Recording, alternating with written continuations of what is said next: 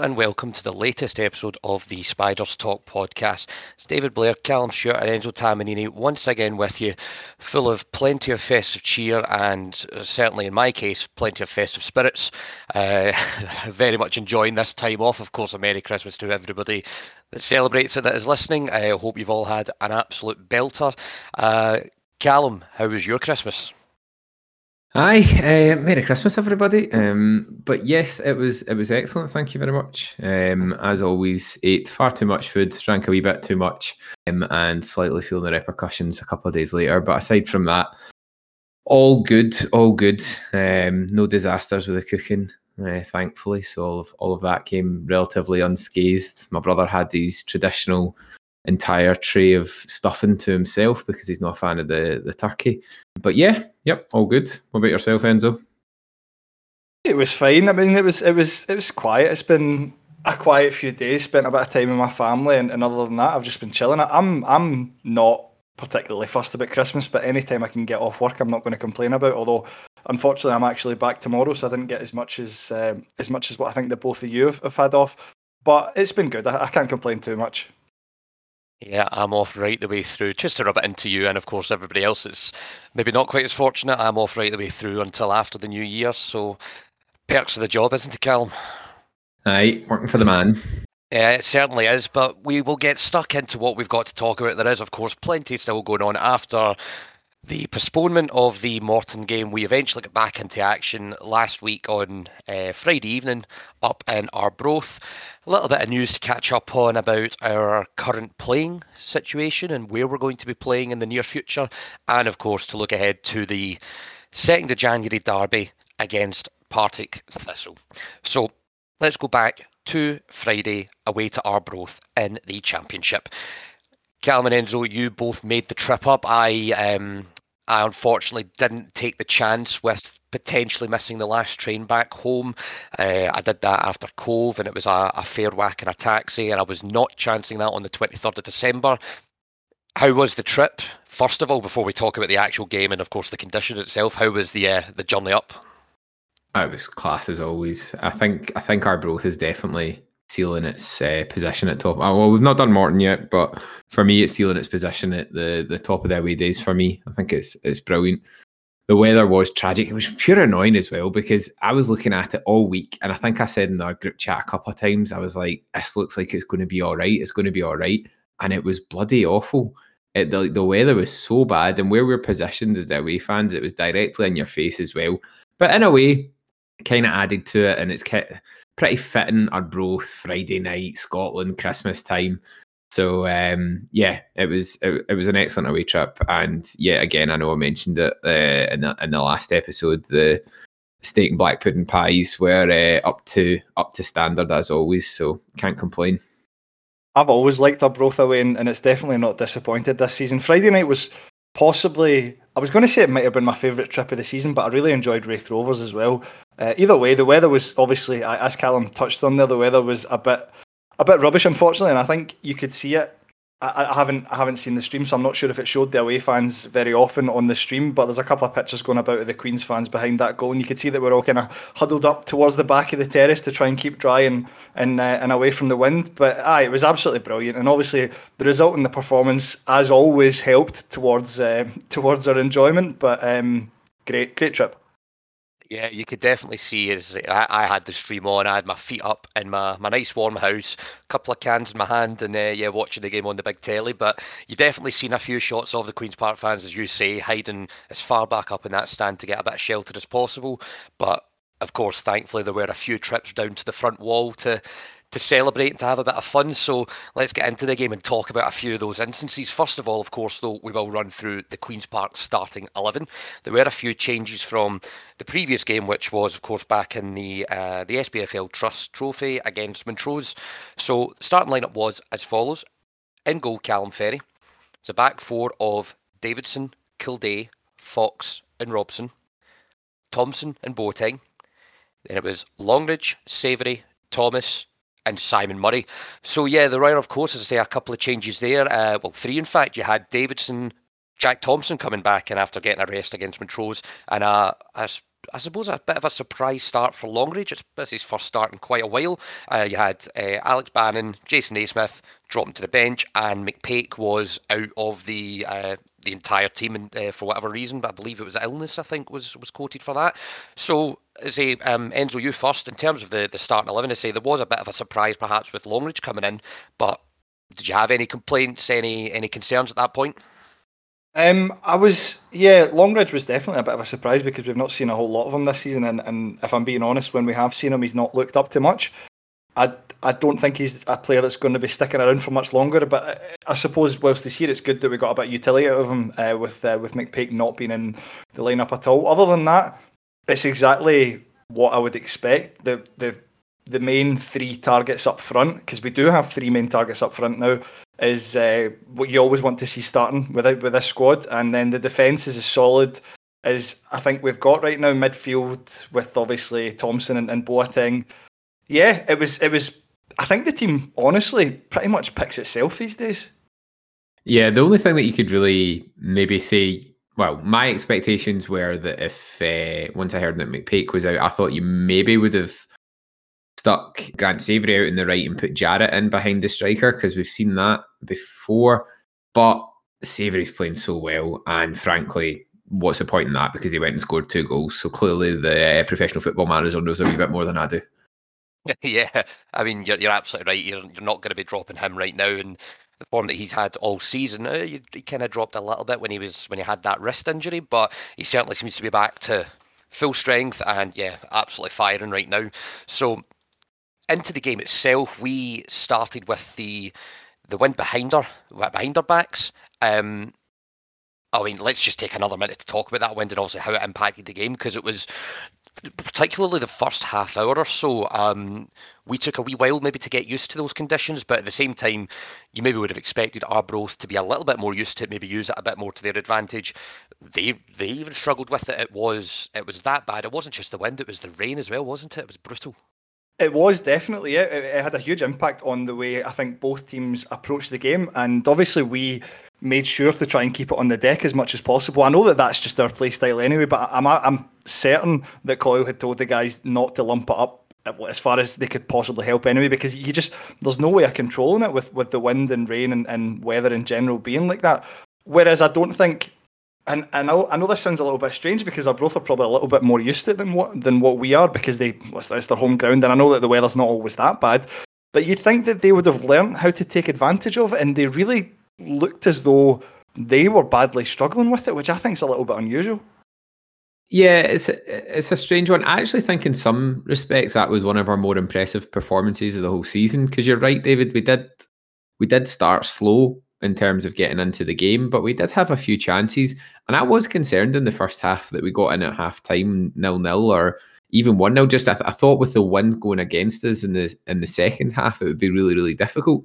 But the way that we played both in the, the tail end of the first half and the entirety of the second half was just hugely impressive. We got the ball on the deck for the the entire time, and once we settled into it, we were just dominant. To be perfectly honest, it kind of looked like a game where it was simply our players were better than them on pretty much all areas of the park. I don't think Arbroath looked overtly terrible at any point, um, but they just didn't have the same quality that we did. And some of the link up play and the conditions that we were in was was fantastic. So yeah, fair play to the guys for battling through in that in that weather.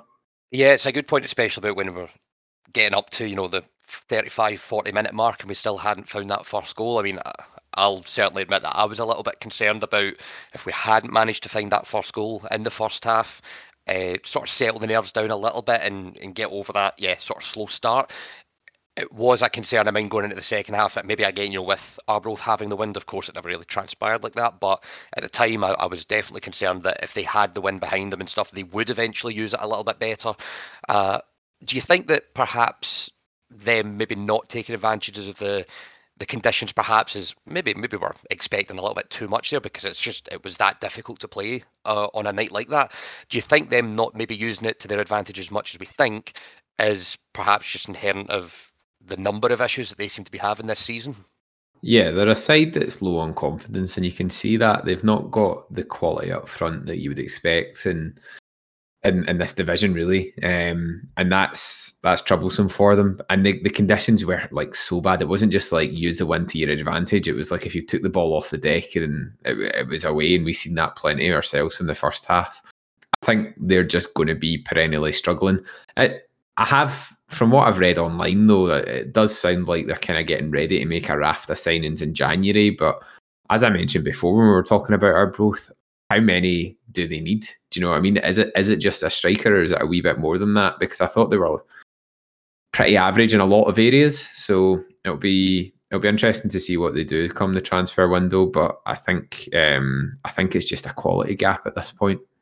Yeah, I, I think you're right, and uh, I know that obviously Accies are, are a few points uh, below them at the bottom of the table, but I still wouldn't be totally surprised to see Arbroath dragged into a. They are in a relegation battle, but it wouldn't shock me if they still finish bottom as well. Um, and it, like you mentioned there, Calum, they don't really have any goal scorers, but it's not just that. It's absolutely not just that. I think they lack any real creativity, especially in the middle of the park. And obviously, they took a risk. It maybe it shouldn't have been as big a risk as what it's turned out to be when they when they presumably spent a reasonable amount of money to pay Scott Allan to come in, and, and he's not really done anything for them so far other than get a red card against Thistle. I think that was. Um, that's that's not paid off, and, and that'll be eaten into their budget as well. So that could potentially even have an impact on the sort of players that they are able to afford in January. Although I suspect they'll be looking to the loan market rather than rather than you know outright buying players or or even picking up uh, any free agents. Um, they'll be maybe maybe looking at guys that aren't getting a game in, in the Premiership up here, maybe kind of Championship League One down south. But I just I think they're going to struggle, and and I I think they're going to really struggle to turn it around for the rest of the season. There's just a few a few things that if I were an Arbroath fan wouldn't give me any confidence. Even wee things like Dick Campbell's interviews. To be fair, I thought he was quite reasonable against the game uh, after the game the other night. He, he, he gave us a lot of credit and he, he, admitted that they just weren't good enough. But I've watched a few of his interviews this season and I think he's getting a little bit frustrated and you just kind of wonder if in general there's a wee bit of sort of unrest at the club and uh, I I think it's going to be I think it's going to be really really tough for them to turn this season around going to be difficult for them to make a decision on Dick Campbell as well. You would think that a lot of teams might try and, you know, change a manager and change things up like that. But there's so many, not not just in terms of like the length of time he's already been there and obviously the success last season, but it's even down to the point where the stories are that he's actually paying or he's contributing financially quite a bit towards you know some of the like the wage budget and, and things like that around the club so he's a really big part of that club now and if they were to make a decision that would be huge and maybe they're just not ready to do that yet it's a really, really difficult one, isn't it? I mean, regardless of what you think about Dick Campbell as a person and uh, as a manager, he has he has essentially led that club to overachieving, in my opinion. I don't think anyone thinks that Arbroath would be near the top of the championship last season, competing to get to, into the SPL. So he definitely buys himself time in that respect, and I think a lot of clubs have like a, a, sort of natural equilibrium in terms of where they should be in the in the league setup, and I, I think they're probably above that right now. I don't necessarily think that they would be a, a League One side, but I, am not sure that they're an upper end champion side, championship side going forward. So it's a it's a tough one, but uh, as with every club, with success breeds expectation, and it'll be the same with us. Do you know what I mean? If we suddenly tanked in the second half of the season, you'd be you'd be disappointed with it. I've heard a few rumours that, to be fair, Arbroath are quite well off as a club. It's just a case of yeah, who, who does that money actually belong to, and, and do they have access to it, and and also where their priorities lie. Do they want to do they want to spend money to maybe just finish seventh instead of eighth or ninth? Do you know what I mean? Like I, I know that obviously if you finish ninth, there's a there's there's the risk that you could get relegated through the playoffs, and that'll cost you money in the long run as well. But I don't know because this Arbroath team would probably be competing in, in League One as well. So they're in a bit of a it's a difficult situation, and I think this kind of comes with the territory of being a part-time club in the Championship too, where you're just it's a slightly awkward situation to be in. Yeah, I think you're absolutely right, and um, I suppose time will only tell if they're able to bring themselves out in terms of what they do in January and and beyond, uh, I think I think we can tell. I think between the three of us, we do have a little bit of a soft spot for Arbroath in terms. I mean, I just always love the trip and stuff like that. But uh, yeah, enough about them. Let's move on and actually talk about the good stuff for Queens Park on that on Friday night there because the first half hour was a little bit tough, but things kind of sparked into life. The first sort of real good chance was uh, Jack Thompson. I think it was maybe around about 40 minutes or so into the game. And there hadn't been too much going on, but Simon Murray nicked the ball off of I think it was Thomas O'Brien, the Arbroath centre half, like right on the halfway line, um, and charged through on goal. Thompson comes steaming in down the middle with a supporting run. Simon Murray cuts the ball back to him he's about 12 yards out or so, like right in front of the keeper, and you're expecting him just to run onto it and hit it first time. He takes a touch, he tries to stand the keeper up, takes another touch, gives the keeper too much time to get himself set, and um, unfortunately squanders what, what was a pretty good chance. You maybe expect him to do a bit better there, and I think Callum, like, it was yourself when you know, we were texting each other during during the game. You made it the point that for all the great improvements that, that he has made over the last sort of 12, 18 months or so, doesn't find the back of the net an awful lot, and maybe that's something he still needs to work on. Yeah, I think so. Um, it's not necessarily a criticism as such because I don't I don't think that someone in that position in midfield, the sort of deeper playing role, there's an expectancy for him to get a huge amount of goals in a season. But it's actually more just because of how well he's done to get him into get himself into so many good goal scoring positions, and that's another prime example of it. Like it's a fantastic run from from Thompson to get into that. Plays good cutback from Murray, um, and I think it's a bit of his game that if it does improve, it just creates that ceiling even higher from him. He's playing at such a good level now in comparison to where he was a season or so ago.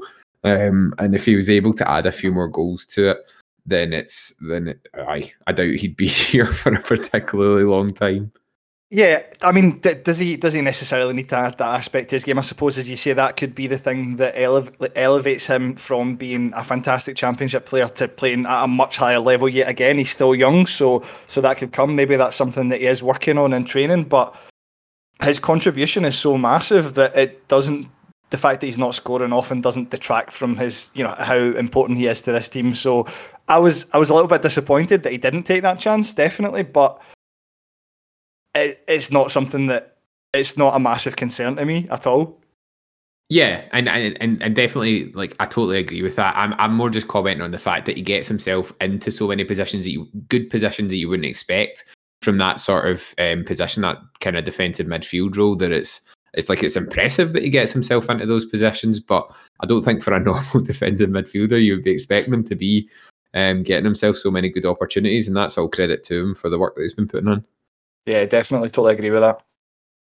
The, the, thankfully, though, that chance did kind of spark us into life, and it was then a total of maybe 20 minutes or so of football either side of half time where we absolutely turned it on and and we got the first goal just a couple of minutes later. Uh, the original shot was actually from Simon Murray in the box. It was after some good work by uh, Davidson down the right hand side.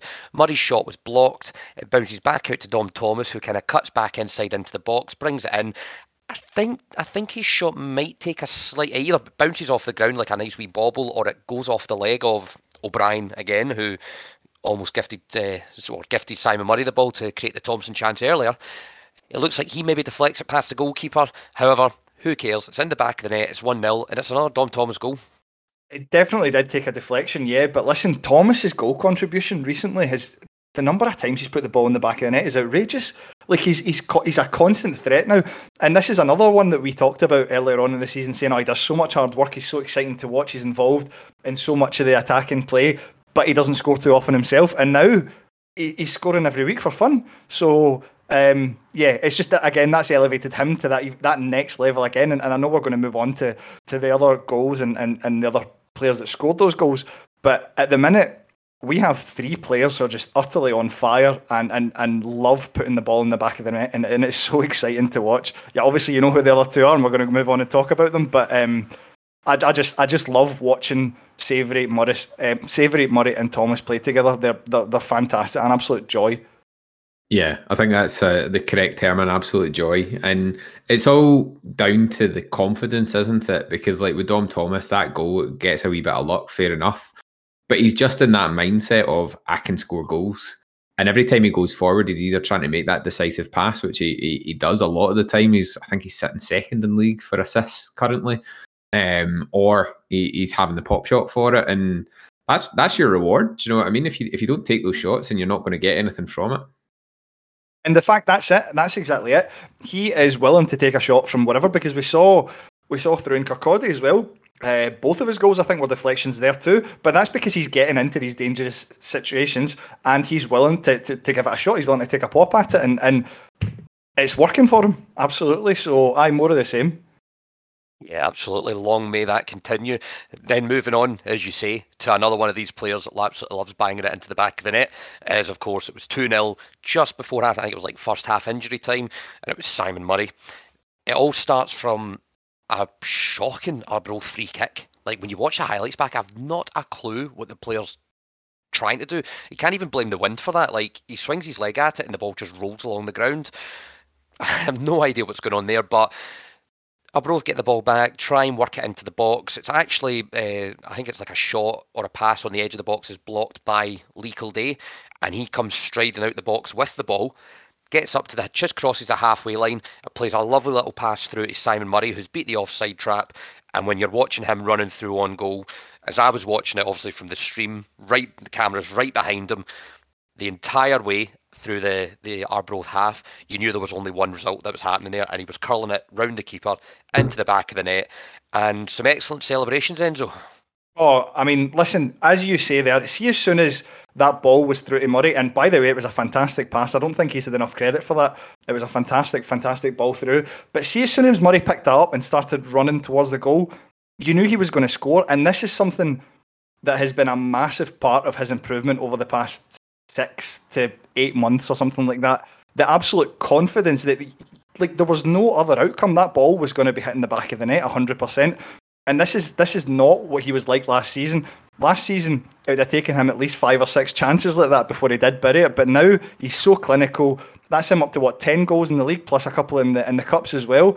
And uh, as you say, yeah, fantastic celebrations as well. Right at the fans giving us all a big cuddle. Um, it was oh, it was it was excellent. It was uh, at that point it was just like because the early stages of the game, you were one you're going, oh, this is going to be a little bit closer than what the Arbroath fans anyway, because the Arbroath fans were so negative about the game going into it. I was thinking this is going to be a wee bit closer than what they were expecting. But you know, once we went one up, you knew you knew that we were going to win, and when we went two up, we thought, right, okay, this is going to be this is going to be three or four as well, and uh, just fantastic. The, the, the goals were great, and the confidence in the way that we're playing, it's just it's absolutely brilliant. And then the the positive kind of relationship with the, the players and the fans, they are absolutely loving it. By the way, you can see the team spirit.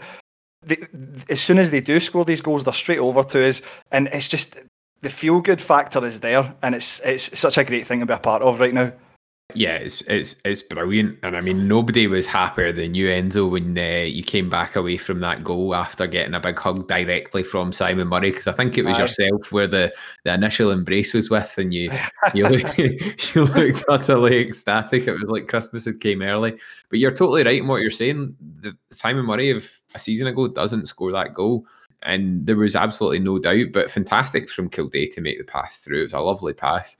Murray holds his his line really really well. Um, I think the Arbroath, I don't know if it was our left back, but um, he played them on side by quite a margin. So um, no, it was it was great and a, a good quick counter attack from from a, a mistake from Arbroath. Enzo's had a hug off Simon Murray during the game. I got a hug off him after the, the playoff victory and the celebrations there.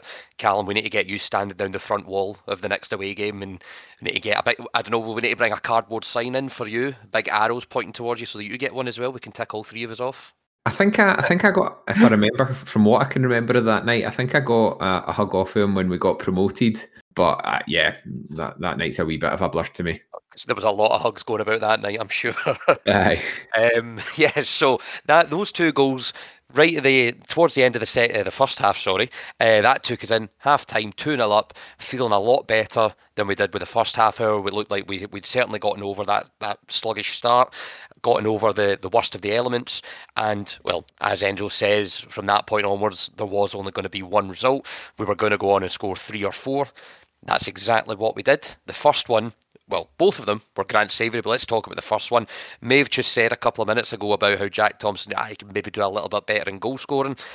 Talking about the position he gets himself into, he picks up the ball. I think it's a, a from Kilday, clears a, a cross that comes in.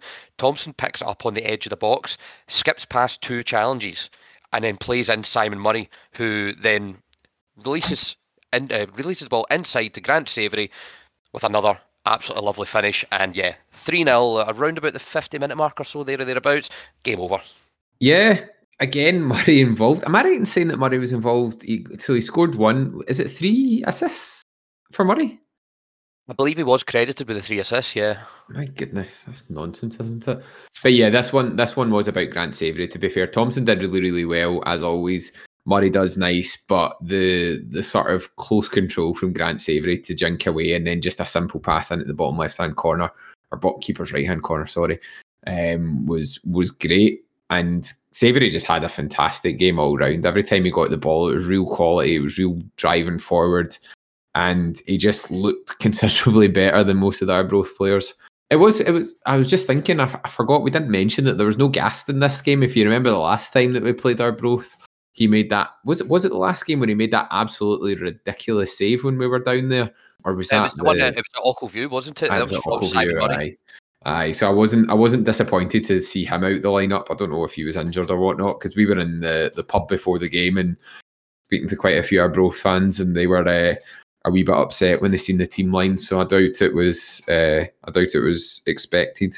I I think uh, I think Gaston made a couple of good saves when we were up there earlier on in the season as well. As you say, there was that one that that was outrageous at Ochilview, but I'm sure he made a couple of really good saves in the um, in the first fixture up there earlier on in this season too. And, and I was I'm not going to lie, I was slightly relieved to see him not start. I don't I don't know what the reason for it was either, but to be fair, and I can't remember the name of the guy who filled in for him, so I'm sorry about that. But um, he didn't really. I can't really remember him doing anything wrong. Like he wasn't at fault for any of the four goals, so it would be hard to criticise him for, for stepping up there. And and you know, the defence was a wee bit wee bit slack at times, I think. But I, I, I can't really think of any anything that he did wrong himself. No, I don't think the, the keeper certainly wasn't at fault for any of the goals. Um, and he had a couple of saves during the game as well. Um, no, he certainly he certainly wasn't the problem. If we we talked about maybe they didn't have a, a lot of quality maybe across the park, Arbroath, it certainly wasn't the fault of the keeper. He, he really he was onto a hiding with the, the ten that were in front of him, unfortunately. Yeah, I think that's fair. So then, yeah, so we then continue into the, the second half. Obviously, the wind blowing into our faces. Um, we used we used it so much better, as we said earlier on. Just got the ball down, particularly in the second half. Just kept the ball on the deck, using the wind actually a few times to to hold the ball up and get some lovely passes in behind the Arbroath defence. We actually had two or three good chances before. Once again, Grant Savoury scored, made it four 0 and yeah, well, 3 0 was game over. 4 0, um, the the poor commentators on Arbroath TV, they were, I mean, I'll be honest, I, I did quite enjoy some of the rubbish chat. Um, you know, it was just two old boys that clearly are both fans. It's almost like they may, in fact, they may as well have stayed in, in Tutties. And many a time throughout the commentary, they were talking about how they wish they were in Tutties with a, a grey goose, as the guy kept saying. but um, they absolutely, um, they were absolutely fed up when it went to 4 0. Um, reminded me of the, you know, the in the Muppets, the the two old the two old Muppets that are up in the balcony in the theatre. That's exactly what they were like. Old Statler and Waldorf. They were just mumbling away and just talking utter nonsense. But it was a great lesson. But unfortunate for them, four 0 They were furious. It's not not a surprise really. Um, it was another. I think that was a Simon Murray shot at the edge of the box again. It was good play, getting the ball up to Dom Thomas. He gets it into Simon Murray. I think Murray has a shot and it's sort of deflected and it actually goes towards Savoury, who stands the ball up, and by the time he hits the shot, he actually has three Arbroath defenders in front of him. Still squeezes into the bottom right hand corner. Another great finish, and yeah, that was it. The the, the home fans started leaving at that point. Yeah, I mean, 4 0 4 0 down in that kind of weather, there's not much incentive to stay, is there? Um, it was another it was another good goal. I think Arbroath were just they were done at that point. I was actually kind of surprised to see their their substitutions because at 60 minutes they took Bobby Linn off and he was the only one that looked in any way inventive at any point in the game. He had a really, really good run at one point through our defence and had a decent shot, which I think Robson cleared with his backside off the line, if I remember correctly. Um, so I was kind of surprised to see that, given the kind of lack of creativity in their squad, because I don't think Shanks, when he came on, I didn't, yeah, I didn't see too much from him. But yeah, good, good goal and sealed a, a nice win despite the unfortunate conceding at the end. Yeah, very quickly. Obviously, Arbroath did make it um, four one with virtually the last kick of the ball. A corner swung in, um, using the, the win to their advantage finally for the first time in the game. And as I think that was like the, the 94th minute or something like that. It hits, it goes to the back post, and it looks like I don't know if it's an Arbroath player that gets a foot to it and gets it back across goal, or if it's or if it's one of our defenders. But either way, it's it's then put back across the box and it's nodded in from about the half yard half yard line, if there is even a line there, right in front of Calum Ferrie by um, Fosu. So yeah, it didn't keep the clean sheet. We had a, a right good spell where we used to complain about conceding from corners every single week. We've been pretty good recently. Shame not to keep the clean sheet, but didn't really matter, did it? No, it doesn't. It doesn't make any difference at all in the end. I mean, obviously, I'm sure Ferrie would have would have loved to have kept another clean sheet because he's had a few recently, uh, and I suppose that's that's had one goal of a difference on our goal difference. But that's that's one thing that I wanted to highlight, by the way, because obviously a few weeks ago, well, I'm probably probably should be going back a little bit further than that, but even when we were kind of fourth in the league, our goal difference wasn't great because there was a couple of games after that Ayr game and that that um the defeat up at Dens Park as well. I think we were still in the minus goal difference despite the fact that we were still doing okay, but we've managed to totally turn that around now, and it's. Uh, listen, the, the, these things could make a big difference come the end of the season. So, aye, that's that's brilliant to see that we've managed to turn that around, and that's us now what plus plus nine overall, plus nine, isn't it? Yeah, it is. Aye, yeah, aye, yes. and I, and I think we've you know we, we've scored one of the our, our, goals scored must be one of the highest in the league. Unfortunately, our goals conceded is pretty high as well, but. um I'm, I'm not too fussed about conceding goals when we are going to be scoring as many as what we are anyway. So fingers crossed that can continue. Yeah, absolutely, and we'll, we'll come on and talk about the league table very, very shortly. But as I say, that Arbroath goal did make it four-one, and that's how the game finished. Um, your man of the match from the game. Uh, there's probably a good few candidates, but I think one's going to stand out. Um, Enzo, you go first. Um, I think I gave my man of the match to Grant Savoury on the bus on the way back, and I I'll give it to Savoury again. Alan. I'm going to give it to I'm going to give it to Simon Murray because a goal and I know some of them weren't necessarily direct assists, but again, I think he was just so involved in the game throughout. Savoury was absolutely brilliant, and I actually gave Savoury the man in the match on the bus as well um, for his two goals. But even when you're just watching back the highlights, the amount of work that Simon Murray does, and again, you've seen that drop off when he came off the pitch in terms of the presence. So um, I'm going to go for Murray. I'm going to agree with you, Calum. I'm going to give it to Simon Murray, and that'll side it in his favour. As you say, there may not have been direct assists, but an involvement in all four of the goals and still creating a couple of chances throughout the game as well. And yeah, once again, you you you do notice how how different we we sort of set up and how differently we we play when he's not on the park. It's perhaps getting to the point where we're going to have to be concerned about what the future may hold because he was only on a one year extension in the summer. Oh, don't do that. So, well, no, well, I mean, it's gonna, well, we're going to have to talk about it soon because, of course, the window opens in a few days' time. And do you think? I mean, everybody's going to see what he's up to so far this season. You know, uh, he's going to have brought attention to himself. I'm sorry to say it, but Right, right, okay, right. No, you're right. Okay, we won't talk about it again just now. We'll, we'll, we'll forget that happened. No, we'll no, no. Hold on. Let's let's touch on sure? it. Let's touch on it briefly. Right, get, get it out the way. So Murray, regardless, you're right that. So the, the concern is obviously potentially clubs picking him up on like a, a pre-contract, given that he is he is only here until the summer officially. But there's absolutely no reason. There's there's no reason we would let him go in January. Like, why would we do that? So I think he's going to be here for the rest of the season, 100%. And I feel fairly confident in saying that he seems quite settled, quite happy here. Um, I think he, he wants to win stuff with the club. I think he's enjoying his time. And if we are, if we want to put an offer to him that is that is reasonable, then I think you'll I think he'll stick around even longer. I'm I'm not I'm not too worried about it. Yes, there will be interest, 100. percent Maybe even clubs that geographically are a little bit closer to him because I believe he still lives up in Dundee. But I, I, know that deep down I am worried, but I'm going to say that I'm not worried about it. but Enzo, did you not see that one guy on Pie and Bovril who said that Dundee would go and buy Simon Murray just uh, just to spite us in the title challenge? Of course, yeah. Dundee fans, of course, uh, famously famously reliable, just like their club, uh, steady and and uh, and predictable. So I, I suppose that that's definitely going to definitely going to be happening if a Dundee fan claimed it.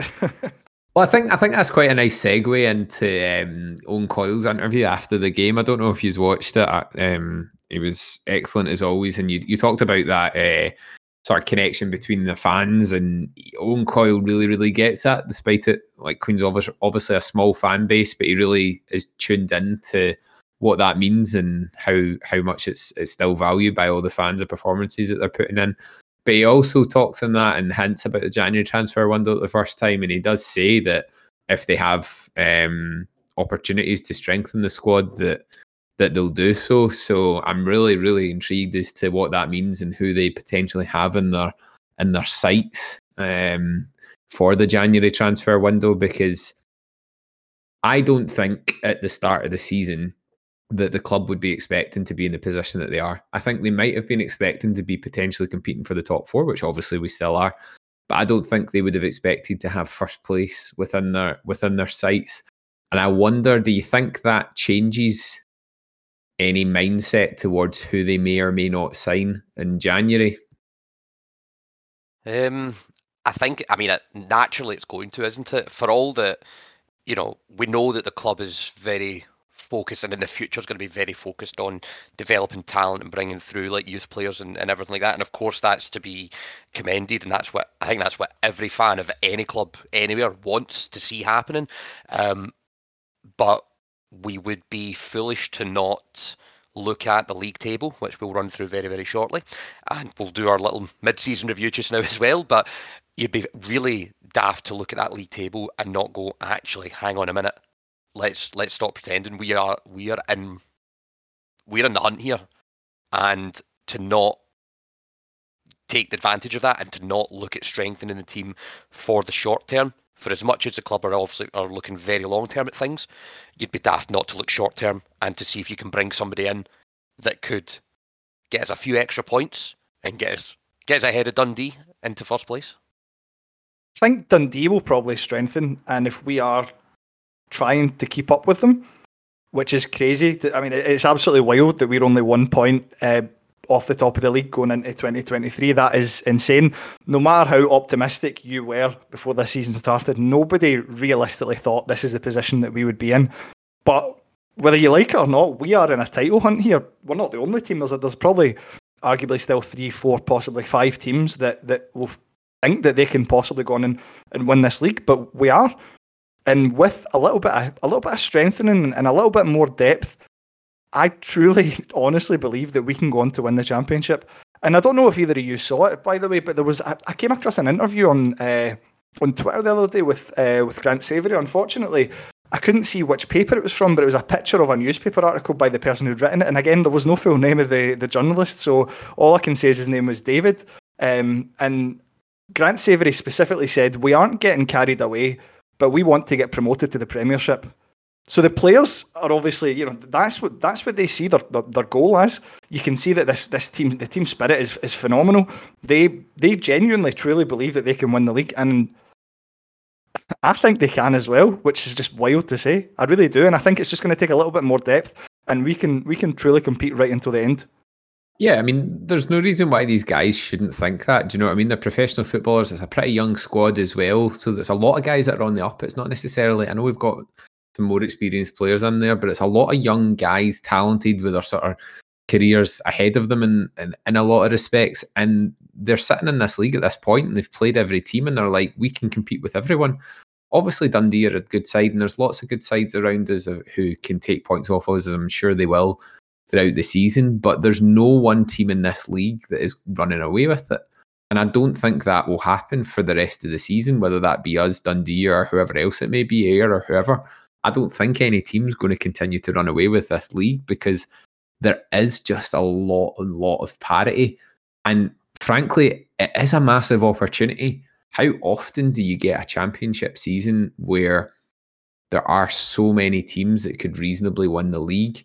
Especially if you reflect back in the teams that have been in this division over the last few years, there's lots and lots of big teams, and regardless of what Dundee fans might want to think about themselves, there's plenty of bigger clubs that have been cutting around the the championship in the last few seasons in Dundee. So it is it is a great opportunity for someone maybe a wee bit out the norm, like ourselves or an Ayr or whoever it may be, um, to have a proper go.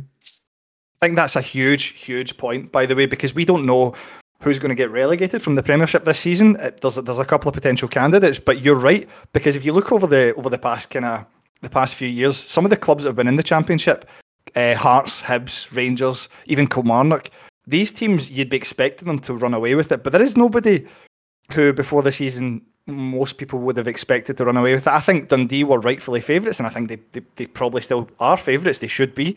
Um, but yeah, th- there's no team who just uh, stands out as, as thinking they're going to win this league by 15, 20 points.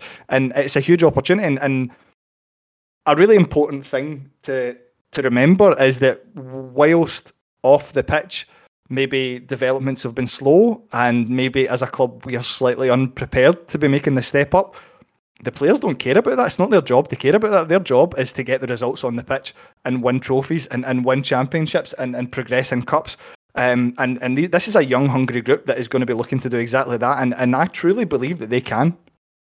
Do you know what's? Um, did you see that? I'm sure one of you has posted it actually in the group chat that uh, an interview with Owen Coyle, and he was referencing the fact that he has had offers from other teams, and he's basically said, "No, I like it here," and that I can totally understand that because he must be I assume he's getting paid relatively well in comparative to the the sort of level that we're at in the Scottish hierarchy. But how many clubs in Scotland right now do you have such an opportunity to do something genuinely fresh with the whole behind the scenes stuff with Bucher, the infrastructure? It's lit- it's like starting a club from scratch, but with a bucket load of cash behind it and being able to actually positively progress in the leagues that opportunity just doesn't happen very often. Because I'd imagine for someone like Coyle, he could probably at this stage easily get back into clubs in the lower half of the SPL. But is that more exciting than a team on the up? I'm not convinced it would be.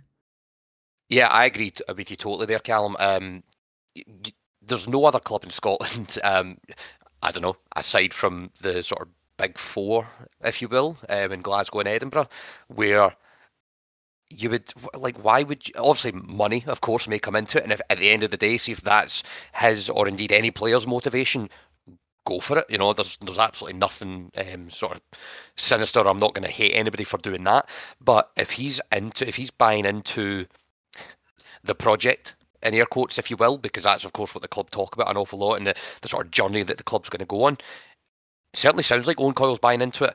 Why would he leave? Where could he possibly get the the kind of yeah the challenge or the yeah the, the template to go and as you say sort of build a club build a team from from the ground up essentially and and mold it into exactly what he wants yeah and and another thing to consider as well is that obviously Coyle is from the south side of Glasgow and this is where his family lives and and he spent a lot of time working abroad America India and and realistically it's he's not going to go offer the Celtic or Rangers job, so he would have to start travelling again if he were to go elsewhere.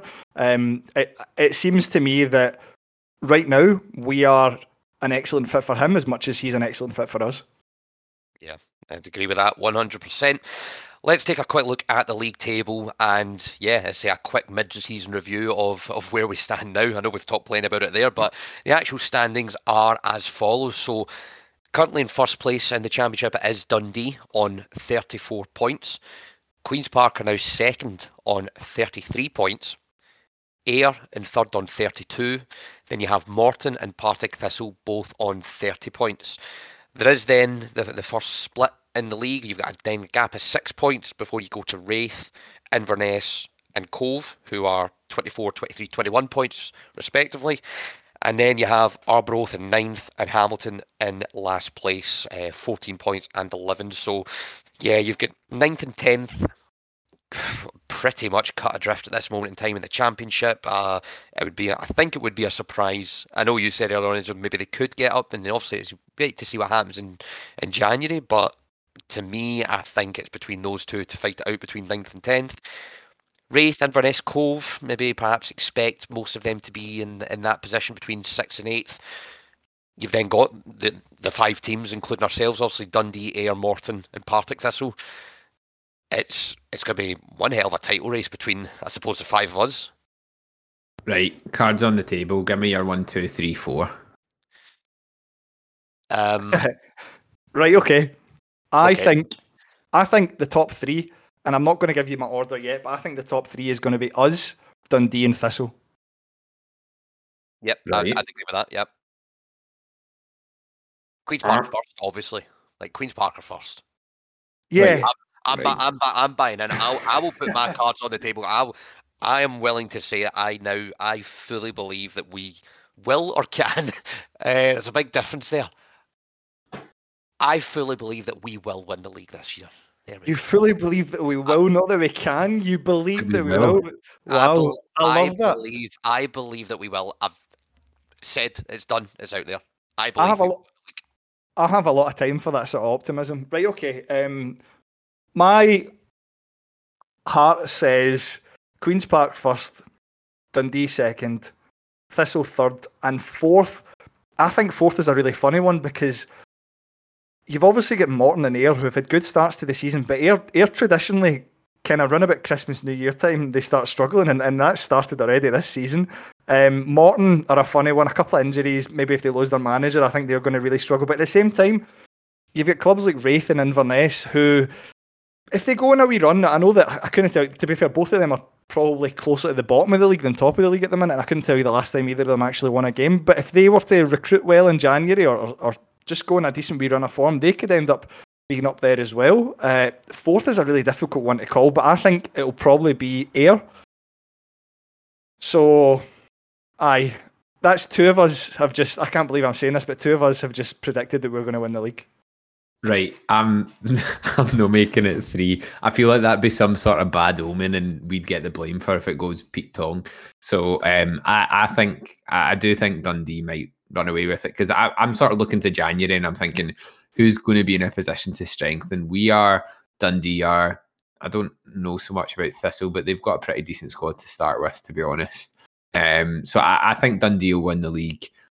I think we'll either finish second or third between ourselves and Thistle. I'll go second because we're the biggest club in Glasgow these days outside the gruesome twosome. Um, Thistle third, and I actually I'm going to have a bit of an odd. I think Inverness will sneak up the league because at some point they're going to get some players back, um, and I feel like Morton will fall away, and I'm hoping that Akinyemi will get sold to somebody in January, and without him, there'll be a bit of a loose cannon. So I'm going to go Inverness sitting in fourth with, uh, yeah, Morton and Ayr missing out. See, I, I think that's. Well, I'm not sure about Inverness, but I think I agree with Enzo's top four. Um, I think that's probably how it'll look for me. I mean, in terms of the mid-season review, and obviously we're let's have a look at sort of Queens Park results in the first 18 games of the season.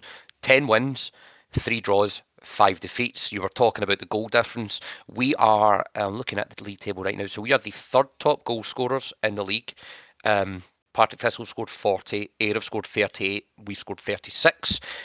In terms of the goal difference, so it's it's quite close between everybody in the league. You've got Morton have conceded 19, Dundee have conceded 20, but then everybody else, bar uh, Hamilton, have conceded 37, Partick Thistle have actually conceded 33.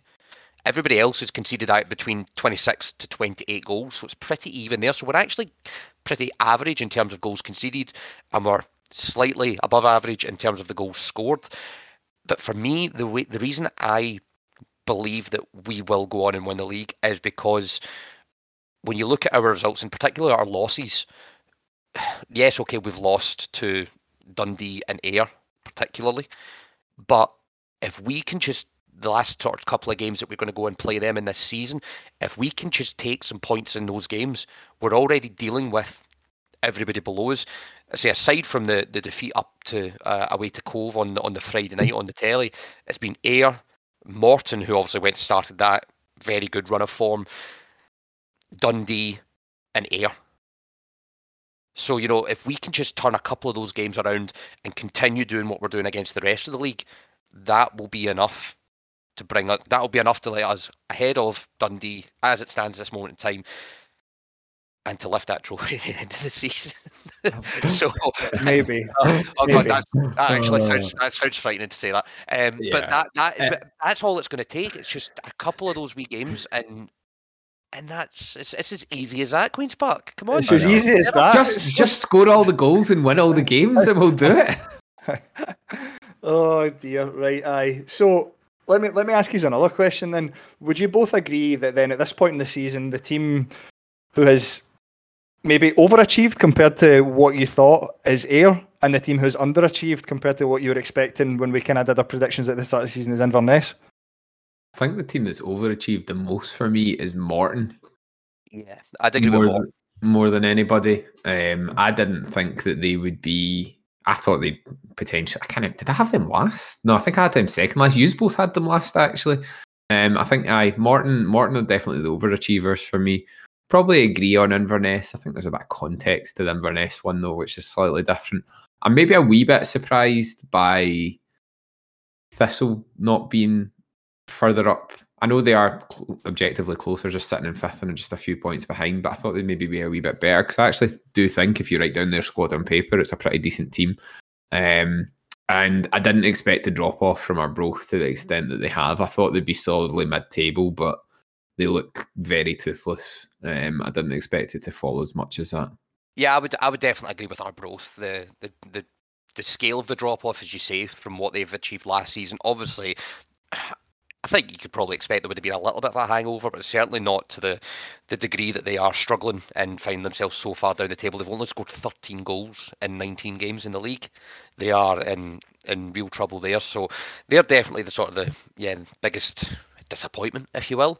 Um, and yeah, for me again, Morton, the, they've obviously fell down the table a little bit now, but spent plenty of time ahead of us in the league. They went on that brilliant run, um, sort of October and November, where did they not win? Was it not like seven or eight games or something like that? Or Well, they're still undefeated since then. They still they're haven't still lost. undefeated. Oh well, there you go then. So they're actually still on that run.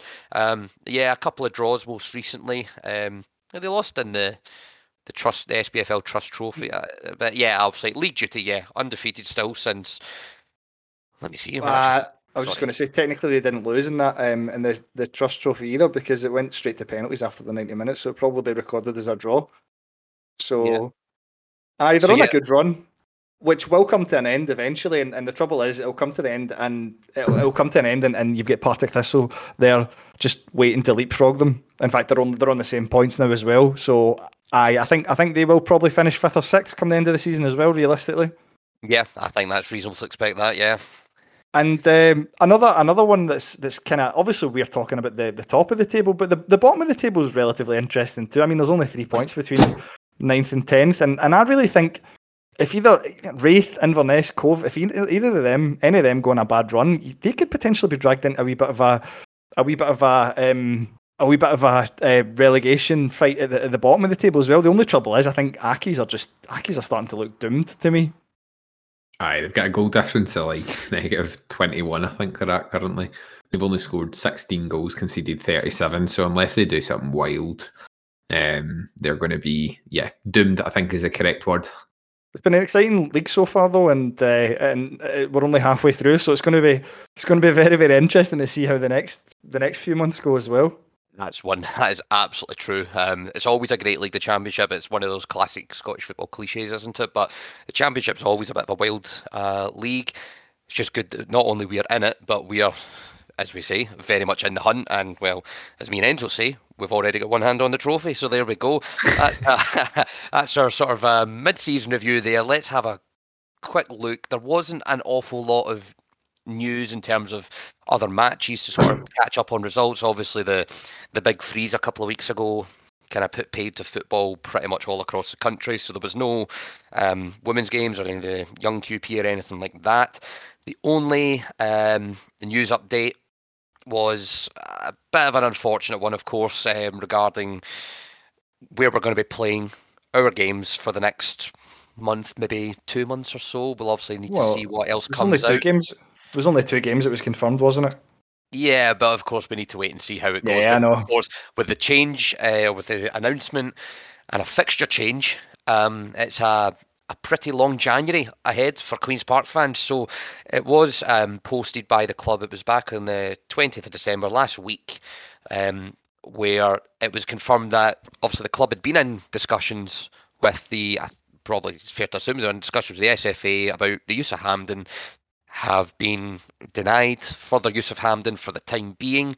So it means that we're going to be heading back to Ochilview for the game against Partick Thistle on January the 2nd and for our SPFL Trust Trophy tie against Raith Rovers, which is going to be the midweek game uh, Wednesday, the 11th of January. Obviously, first of all, before we talk about the actual sort of fixture change and, and everything else there, just we are, I think we you know we definitely enjoyed going back to Hampden. It was obviously great, particularly the the Hamilton game, the the effort that was put in by the club to get you know as many people through the door, and obviously seeing you know the the, the school tickets and and the community club tickets and everything like that. It was it was great to have a good crowd there. We did we perhaps get a little bit carried away with thinking, oh yeah, we could be back here. That'll be us, no bother. And in a word, uh, is it? I mean, it's fair to say disappointing. Would you go with a, a stronger word than that from having to go back to Ochilview this season, Calum? I wouldn't go stronger than disappointing. I mean, the club never committed to it going past the games that that we were there. I think we can all see that Lesser isn't ready. So I'd kind of set my expectations around that a wee bit. Obviously, the the hope was that maybe you could use Hampden for a wee bit longer it is frustrating um, perception wise. Again, I think everyone was kind of hoping for a, a January return to Lesser, um, but clearly that's not going to happen for the for the first few weeks at least. And it's it's not ideal having two Glasgow teams traipsing up to to Stenny for a, a game which, if it were held at Hampden, would have been pretty huge turnout. I think, especially for that time of year, it would have been pretty perfect for it. So it is it is disappointing. I just for me at this point, I feel like I've got the I can see the finish line a wee bit now, which I haven't felt like for a long period this season in terms of moving back to um, the south side permanently. So I've got a wee bit more, I guess, time and optimism around the situation, despite it being less than ideal. Because you can see the work at Lesser progressing to an extent that it, it will be finished, hopefully, relatively soon. So I think that kind of overrides the the frustrations for me at this stage. Like I'm not, I, I don't expect us to be there for months and months and months anymore. It feels like it will be kind of short term. So hopefully that is the case. And also, I mean, as fickle as football fans are, I'm myself included in that. I'm just enjoying the football so much that um, I'm not as frustrated by the the stadium situation currently. Um, but if we're still there in March, then maybe come back to me. I I mean, there's obviously there's a lot we could say about this, and this has been quite a positive episode in general. So so I don't want to get too too bogged down in the kind of negatives of, of the whole situation. Um, the only thing that I will say, I suppose, which is kind of ridiculous, is that there will be a bigger crowd at Ochilview than what there would have been at Lesser, since it holds more, and that's not saying much. I mean, Lesser is obviously far, far too small to the extent that it's arguably bordering on not fit for purpose. But it is what it is, and we're going to have to make do with it. And uh, yeah, I really, really enjoyed the games back at Hampden. I was, I was hoping we could get at least this one as well before being forced to go back to Stenny. Um, I, I think for a game at Hampden, it's been a long time since Thistle even got to like a, a cup semi final or played us at Hampden. So I think they would have brought a there'd have been a, a big travelling, travelling. I use that word lightly since they're based across the road, basically, but there'd have been a big away support at that. Um, we could have possibly seen three, four thousand people at that game, maybe even more. I don't know. Well, I suppose I think I think it's on the same day as the old firm, so that'd maybe limit the number of neutrals. But um, yeah, it's it is frustrating. Lesser's uh, uh Lesser's almost ready, even if it is ridiculously small. At least it's just a matter of time before we are back home. I just uh, I have I have a lot of concerns about the, the capacity of Lesser. I think it's um, I just don't think it's anywhere near big enough. I've I walk past it quite regularly. I did again today as well, and it just it just feels so so small. And unless we're going to be putting in a couple of temporary stands, it's going to be problematic moving forward. But I'd I'd rather be in the south side than than than not. So yeah, fingers crossed. But we're not going to be waiting too much longer. Yeah, um, I think the, the capacity issue with with Lesser is it's not going to go away until some kind of next stage plans are, are kind of announced by the club. It's it's good that we, I suppose, have actually had the the kind of update and the the notice from obviously it's addressed as um, you know club president David Hunter, obviously putting that post out uh, announcing the the move back to Ochilview for now. It's good to get that because it has been an issue that we've spoken about. Who knows how many times? I know you said Angela, it's a positive episode. We'll move on very, very shortly. But that's been an issue that we've spoken about a number of times. I think everybody knows the issues we've had there. Again, perhaps that's just a bit more of a, a step in the right direction. Um, I'll ask you this question first, Calum, because you said come back to me in March. Would you take uh, like and, and of course you said you're desperate to get back to the south side as well I mean we all are but would you take Ochilview for the rest of the season if the club got the capacity issue slightly resolved. I don't know how much it could be resolved in you know the time it would take for next season. But say there was you know plans announced to build a you know particularly a stand at the north end of of Lesser Hampden because that's where the most space is.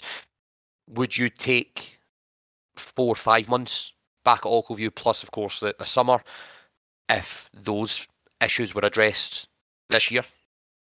I'd probably um, mm, yeah I would because I think I I understand the challenges that they're they're facing. There's clearly a lot of a lot of issues at play with the stadium in loads of fronts, um, and I kind of I get that. I think the for me, I would accept that so long as there's a clearly articulated plan and timeline given to fans, so that we understand what is going on that's really just been my fundamental gripe all along with the the whole stadium situation is can you communicate to the fans properly what the plan is and the sort of timelines around it? And even if those lapse if you have those sort of consistent communications with the fans then you can you have a wee bit more time for it. Um, if that was done indefinitely without any communication and sort of description as to what was happening then that would be very frustrating. Um, but hopefully that that isn't the case but yeah, I mean, I want Lesser to be as good as possible, so that that would be my priority. And it's kind of like sunk cost fallacy, isn't it? Like at this stage, what's an extra an extra period of time if it results in a much better outcome in the end? Um, but yeah, I think they are going to have to do something, and maybe maybe maybe we'll hear a wee bit more because I know there's there's an AGM tomorrow, is it? Um, yeah, the twenty eighth of December. Yep. So that's invariably that's going to come up, and I'm sure we'll discuss maybe a wee bit about that next week um, once it once it's happened. So it'll be it'll be interesting to hear what um, what comes out of that.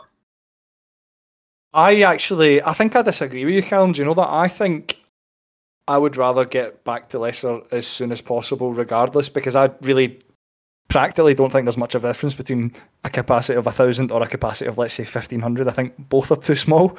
Um, so unless unless we're talking about plans to at least double, possibly treble the capacity, then I really don't think it's going to make much of a difference, and I just want to get back as soon as possible. But yeah, hopefully, hopefully we'll get some more information shortly. Um, what I will say is that I think it looks really good if if you're not focusing on the actual the size of it, I think that that we stand looks really tidy. I think the pitch, obviously, we've talked about that before, looks incredible, um, and and I'm sure it's going to be great just uh, yeah, it's just it's just the capacity that's really in question at this point, isn't it?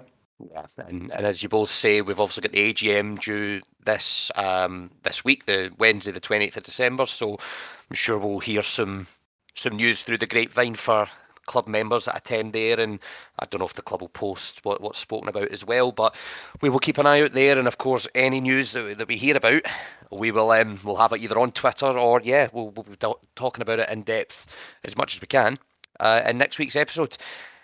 That's really the, the only news roundup. So let's move right on to looking to next the next game, which is the, the sort of new Glasgow Derby, if we shall, through in Larbert. But it is going to be Partick Thistle at Ochilview, Monday the 2nd of January. We ran through the league table obviously earlier on, but just to recap, we are currently sitting second place, 33 points. Partick Thistle sitting joint fourth on 30 points, so it could obviously have a, a decent impact on the table should Thistle get a result there. obviously our last we, we can't talk about coming up to play Partick Thistle this time without going back to the last game. Obviously back through at Firhill, um, an excellent performance, four 0 That was the start of Thistle's, or that was during perhaps Thistle's pretty poor run. They've kind of done a wee bit better recently. They've picked up a few wins and a, a draw, three wins and a draw in their last four league games. But prior to that, they were on one hell of a skid, weren't they? Aye, well, but they've they've they've started scoring again though, which is the the, the the trouble because Thistle at the start of the season scored a shed load of goals and their goal difference was a bit nuts, and then they obviously went on that horrendous run and they've kind of picked it up again. And even their five one against Inverness, five different scorers, so lots of guys kicking about. Um, but the and they they got um three against Ayr as well, so I think it's going to be a really good game. I'm I'm so looking forward to two teams that are scoring a shed load of goals on a good run of form. Like it's get it's got everything that suggests that it should be a high scoring, entertaining game. Um, it's just what way the the sort of dice falls in terms of who who ends out on top. Yeah, so you're right in saying that obviously Thistle have showed signs of improvement recently after what was a pretty a pretty horrific run of form where I think McCall was maybe even in danger of losing his job at one point. And I know that there were definitely some Thistle fans who, who wanted rid of him. Um, he's probably won back their support again, at least temporarily anyway. But it is worth mentioning that those wins were against an Ayr team. Now, granted, Ayr hadn't lost yet, but they've now lost two in a row.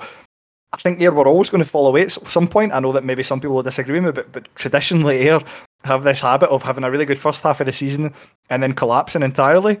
That was always going to happen eventually, I think. And I think Inverness are just rubbish.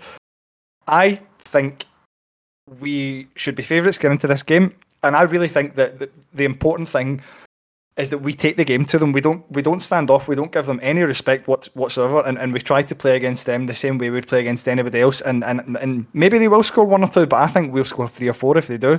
And uh, I'm I'm optimistic. I really am, and I think if we can get a win, it would be re- a win either way. Here actually will be huge for either side moving into January and, and beyond. It does look like we are indeed um, bookies' favourites. Uh, please gamble responsibly, but we, we are indeed bookies' favourites at this moment in time. Uh, my my bookmaker of choice has us at twenty three to twenty, the draw at twelve to five, and Partick Thistle at nine to five. So we are looking pretty heavily favourited there.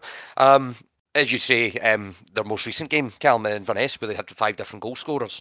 Uh, I've seen a, they've made a few posts recently on Twitter. It looks like they're trying to big up Brian Graham, who seems to come back into a little bit of form. He's still behind Simon Murray in the goal scoring charts in the league, but so he's not all that. But yeah, they've got a lot of they have got a lot of players in that sort of top, I don't know, twenty or so uh, top goal scorers. Get Brian Graham on eight.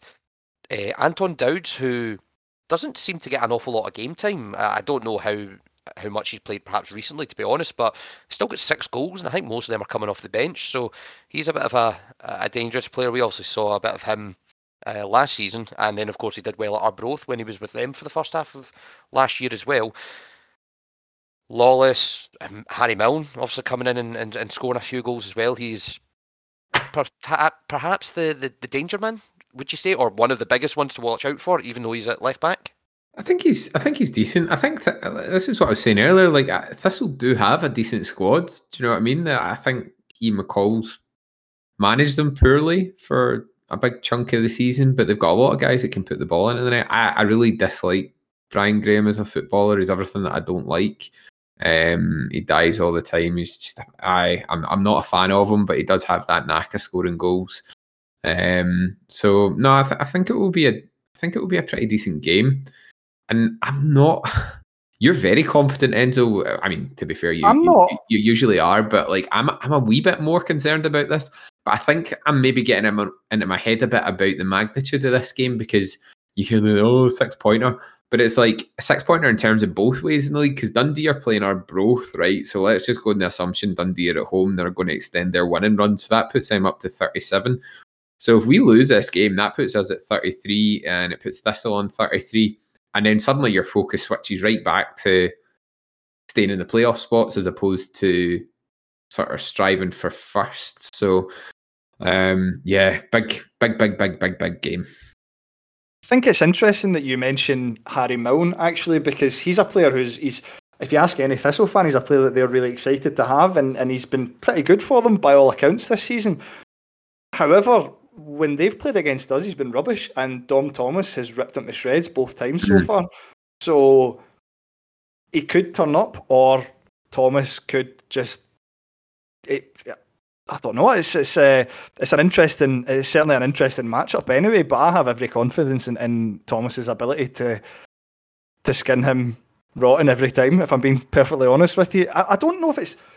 I don't know. I just have I have a lot of faith in this team right now, and and do you know what? It, do you know? I think part of the reason for it is see over see this wee run of games that we've had where we've we've won what is it six in a row now. There's been a couple of games I've gone into and I've gone, oh, this is a real banana skin. This is a bit, and we've we've turned up and we've just we've just walked through them, and I think Thistle, they're a good team. I, I just think I think we're a better team, and I think I think we've got the, the drive and the motivation right now, and I feel quite confident that, that we have it in us to. Yeah, I, I think I think we'll we'll get the job done. I think it'll be a, I think it will be a close game, but I think we'll get the job done. Yeah, we'll definitely be relying on the, the sort of front three again, certainly from last week. Simon Murray, Dom Thomas, you just mentioned, and Grant Savoury. Um, they loved banging them in for fun recently, and uh, we'll definitely need that this coming Monday. Uh, Grant Savoury, who, by the way, while we are recording, has been named as the SPFL Team of the Week star man as well. You were looking for that a few weeks ago for Simon Murray, were you not, Enzo? And you were quite disappointed. So Grant Savoury's got it this week.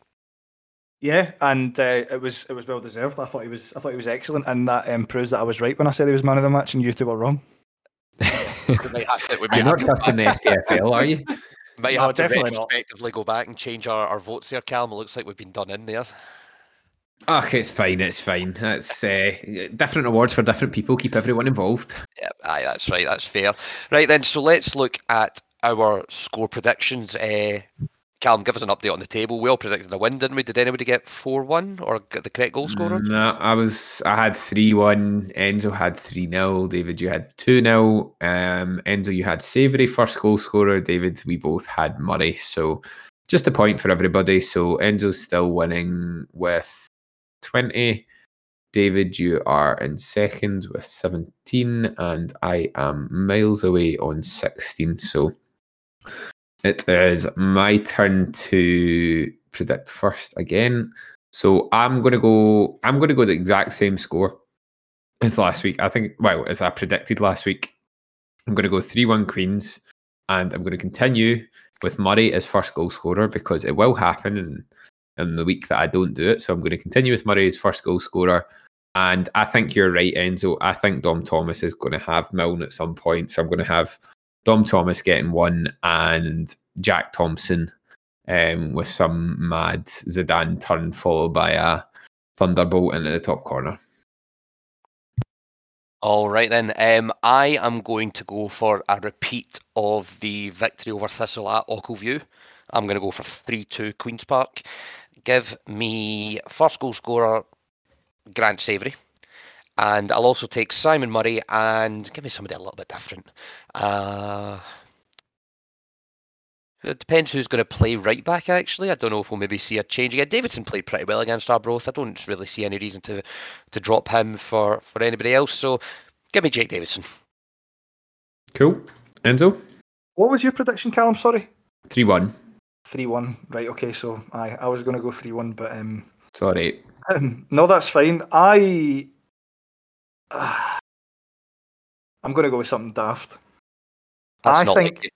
Uh, it's not like me. Um, oh, I don't. I actually don't know because three. I, I kind of fancied us to score three. I don't want to drop down to two, so I'm going to have to go up to four. So I, so I think we'll win four one. 4 Uh, I 1. repeat, I repeated our Arbroath score, yep, and uh, the same number of goals that we put past them up at Firhill. Listen, I might come on here next week, or, or it's the Monday, so it's actually feels a little bit further away than what it than what it normally would. But um, I might come on here with my tail between my legs because this has all just gone totally wrong. But I, I just have the confidence which I have in this team is, uh, aye, it's it's um, it's it's frightening to be honest with you. So. Aye, I'm going to go with 4 1, and I think first scorer, Dom Thomas, two for Murray, and the thing is, I want to go with someone different, but I really don't, because Sa- Murray, Thomas, and Savoury are just scoring so consistently now that I, I'm just going to go with I'm going to go with Savoury again. The same scorers as Arbroath as well, except um, Murray getting two and Savoury just getting the one this week. Cool. And then elsewhere in the uh, the championship on the second of January, let's just see what else we've got. We've got Dundee taking on Arbroath, Hamilton Raith, Inverness and Cove, and Morton Ayr. So it's probably Morton Ayr looks like certainly the best game out of the, the rest of them. You going to predict any surprises? Or you get anything wild for us there uh, to start 2023, Enzo? So, actually, yes, right. Okay. and you're gonna, you're, you're all gonna think I'm at it, right? But I think what's going to happen at Dens Park is Arbroath have been getting scudded quite consistently recently, right? I know that they, they lost 4 1 to us and, and they. Um, did they not lose five one to uh, Dunfermline a couple of weeks ago as well? I know they get I know they got a point against uh, against Raith last week, but anyway, I think Arbroath are going to go to Dens Park. I think they're going to frustrate them, and I think they'll park the bus and either get a nil nil or a one each. I mean, that would be very good if that happened. I don't see it, um, but that that that that would be favourable. I'm not. I don't know if I've got anyone's Cove v Inverness. Would it be an upset if Cove beat Inverness? Probably not. Not at all. Um, Um, favourites for that. Hamilton Raith. I mean, I just you just can't see Hamilton winning a game at this point. Um, yeah, I, d- I don't think there's going to be any mad upsets in this one, unless you see us putting many many goals past Thistle as an upset. So, no, I think it might go it might go per the bookies this week.